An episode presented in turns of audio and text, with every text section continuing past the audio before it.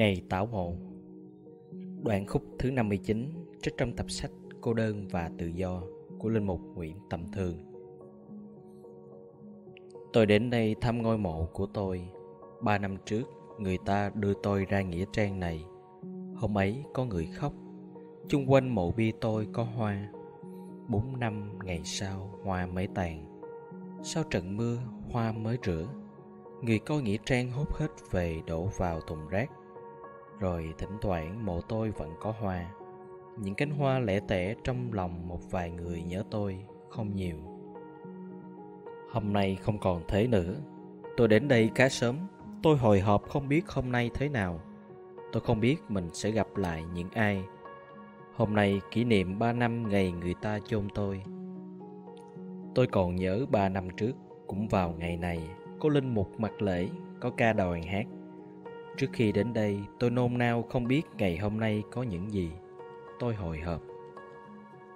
Bây giờ rõ rồi, không ai đến cả vì đã quá giờ. Bằng giờ này ba năm xưa, người ta đứng chung quanh xác mới chết của tôi. Hôm nay không ai đến. Tôi đợi thêm cho tới ngang chiều thì biết rõ những gì tôi hời hợp chờ đợi không xảy ra. Tôi đợi mãi, bây giờ xế chiều sắp tối. Sắp tối thì chắc chắn sẽ không có ai ra đây nữa. Tôi đứng cạnh bên mộ bia tôi. Tên tôi còn kia Ngày sinh, ngày chết. Chung quanh vắng quá Càng về chiều càng vắng. Tôi đứng đây một mình trong ngày tảo mộ. Nhớ về kỷ niệm ba năm trước Ngày đó xác tôi còn tươi. Ngay trong nhà hoàng Có người cũng chỉ đứng nhìn rồi rảy nước phép lên mặt tôi Chứ không dám đến gần mấy đó mà đã xa cách người ta sợ con người khi chết.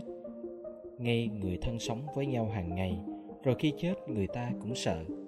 Người ta không sợ con trâu, con bò chết, người ta sợ con người. Không biết vì sao lại thế. Khi có người chết, người ta bảo nhà ấy có đám ma. Có đám ma? Vâng có đám ma. Người ta sợ nghĩa trang. Người ta bảo ngoài nghĩa trang có ma. Sống với nhau mà vừa chết người ta đã sợ xác chết rồi. Cũng thân xác đó cho nhau say đắm, mà sao người ta sợ nó? Người ta bảo, nhà có đám ma. Rất nhiều người sợ đứng trong phòng một mình với xác chết. Hôm tôi chết, tôi nhìn xác tôi. Nhà hoàng cố gắng trang sức, mà da tôi vẫn xanh, lạnh cứng. Có người đứng nhìn, họ giữ một khoảng cách. Tôi biết họ sợ. Vừa mới nói chuyện, vừa mới ăn cơm chung vừa mới đi phố, vừa mới gặp nhau, thế mà nhờ nhìn xác tôi, họ lại sợ. Tại sao người ta không sợ con vật chết mà lại sợ xác người? Chỉ người mới có hồn hồn thiên đi về một cõi vô hình. Không kẻ sống nào có kinh nghiệm về cõi vô hình như tôi là kẻ chết bây giờ. Hồn ấy có thể vất vưởng điêu linh, hồn ấy có thể an vui trong cõi hàng sống, hồn ấy có thể thành ma, hồn ấy có thể thành thánh hồn ấy có thể bình an hồn ấy có thể trăn trở khắc khoải. Thế giới này sau khi chết mới thấy rõ, tùy thuộc lúc còn sống mà hồn ấy quyết định nơi chốn cho mình ra đi khi chết, và hồn ấy sẽ thành hồn gì? Người ta sợ xác người vì cái hồn đó. Xác ấy thành hồn thánh hay hồn ma? Xác ấy an nghỉ hay là oan hồn khắc khoải? Hồn ấy sẽ về gặp người sống trong thứ hồn nào? Phải chăng vì thế mà người ta sợ? Phải chăng lúc sinh thời người ta chưa gặp hồn thánh trong xác thân kia, Nên bây giờ sợ không biết hồn về trong xác thân nào? Bây giờ trời đang vào tối, Càng không ai dám ra nghĩa trang. Vì thế tôi càng biết Chắc là kỷ niệm cũ ba năm ngày tôi chết, Vắng quá nơi ngôi mộ của tôi. Tôi không muốn đứng trong nghĩa trang này như thế mãi làm gì. Tôi đi tìm một vài kỷ niệm cũ của tôi lúc đương thời. Mặt trời xuống phía sau rặng cây rồi, Mây không còn hồng, Một khoảng trời xám phủ xuống nghĩa trang.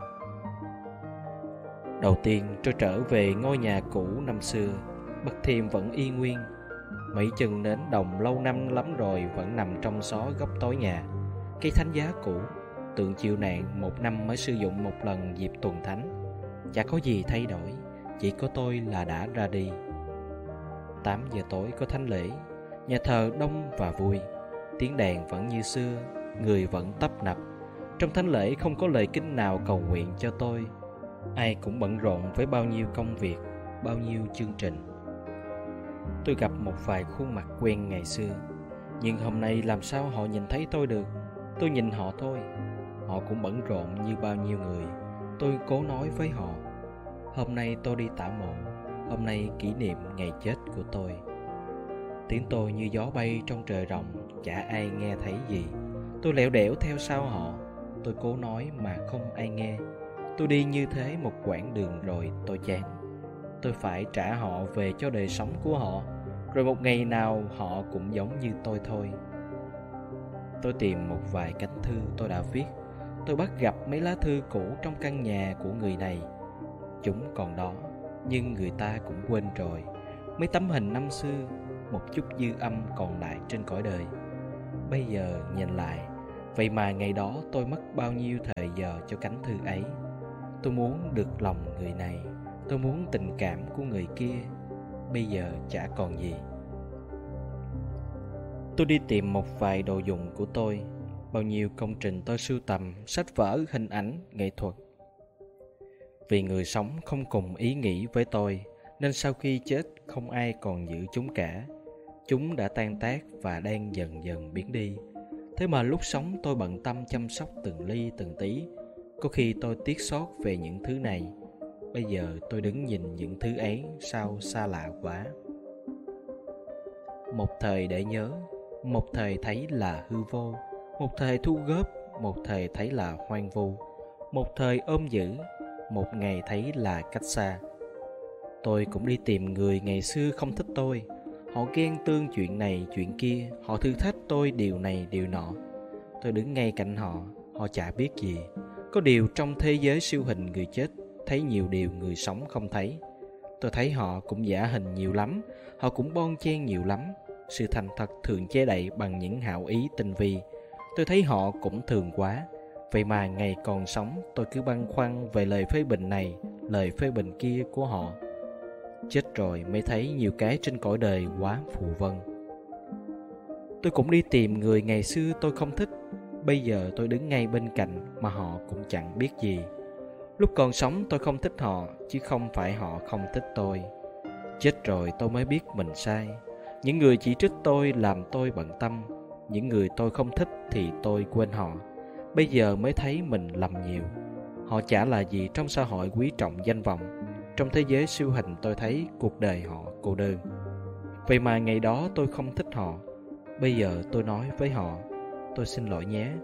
Tôi muốn yêu thương và chân thành. Họ chả nghe thấy gì.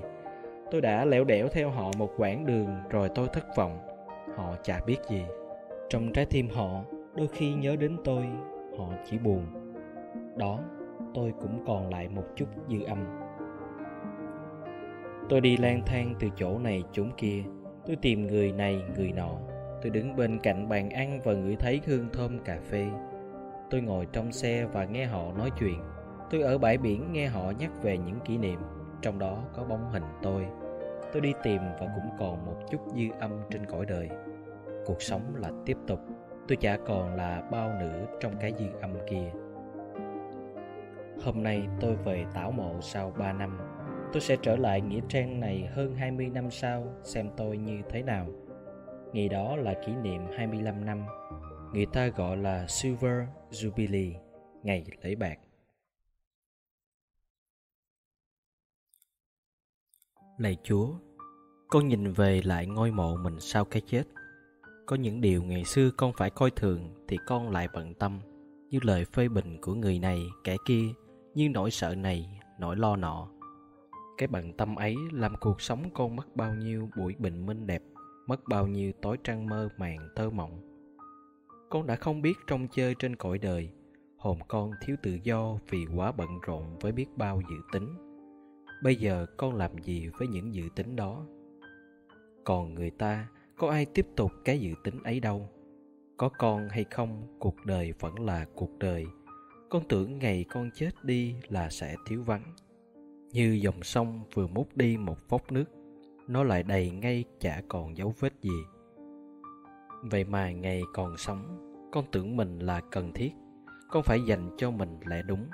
Con đã không biết rong chơi trên cõi đời để mất biết bao nhiêu mùa xuân lá xanh non, mất bao nhiêu mùa hạ nắng thanh thang. Ngày còn sống sao lòng con chật chội quá? Lạy chúa, có biết bao điều con coi thường ngày xưa? Bây giờ con tiếc nuối, như sự thương mến chân thành, như trái tim không chặt hẹp, như biết quý sự tự do của con tim hơn, như sự từ bỏ cho cõi lòng thanh thang hơn. Nếu những ngày đó con biết quý nó, thì đời sống của con đẹp thêm biết bao. Có thêm bao nhiêu con suối hiền hòa, có thêm bao nhiêu thung lũng xanh tươi. Bây giờ con biết thì đã quá trễ có những kỷ niệm như nhìn lại ngày đó, con bực bội vì họ chần chừ để hết hạn mới mua chiếc vé tàu, làm con phải trả thêm tiền. Con bực bội mãi vì họ không nghe lời. Thực ra, họ cũng bận rộn, luôn luôn bận rộn. Bây giờ, con mới thấy tiếc vì những ngày tháng cứ bận rộn là bận rộn, không biết trong chơi. Những thứ bực bội đó làm con mất vui, làm mất những ngày đẹp. Bây giờ nhìn lại, nó chả đáng gì tôi đi ngang qua nghĩa trang, nhìn ngôi mộ tôi lần nữa. Có mình tôi tạo mộ tôi, kẻ sống đã chung và cho tôi một ngôi mộ rồi.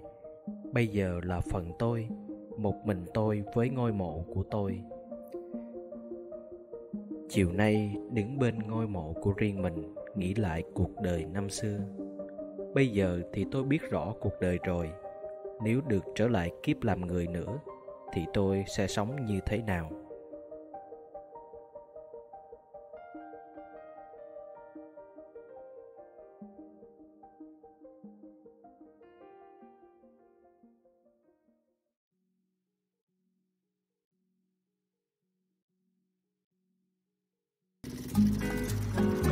Ngày tảo mộ Đoạn khúc thứ 59 trích trong tập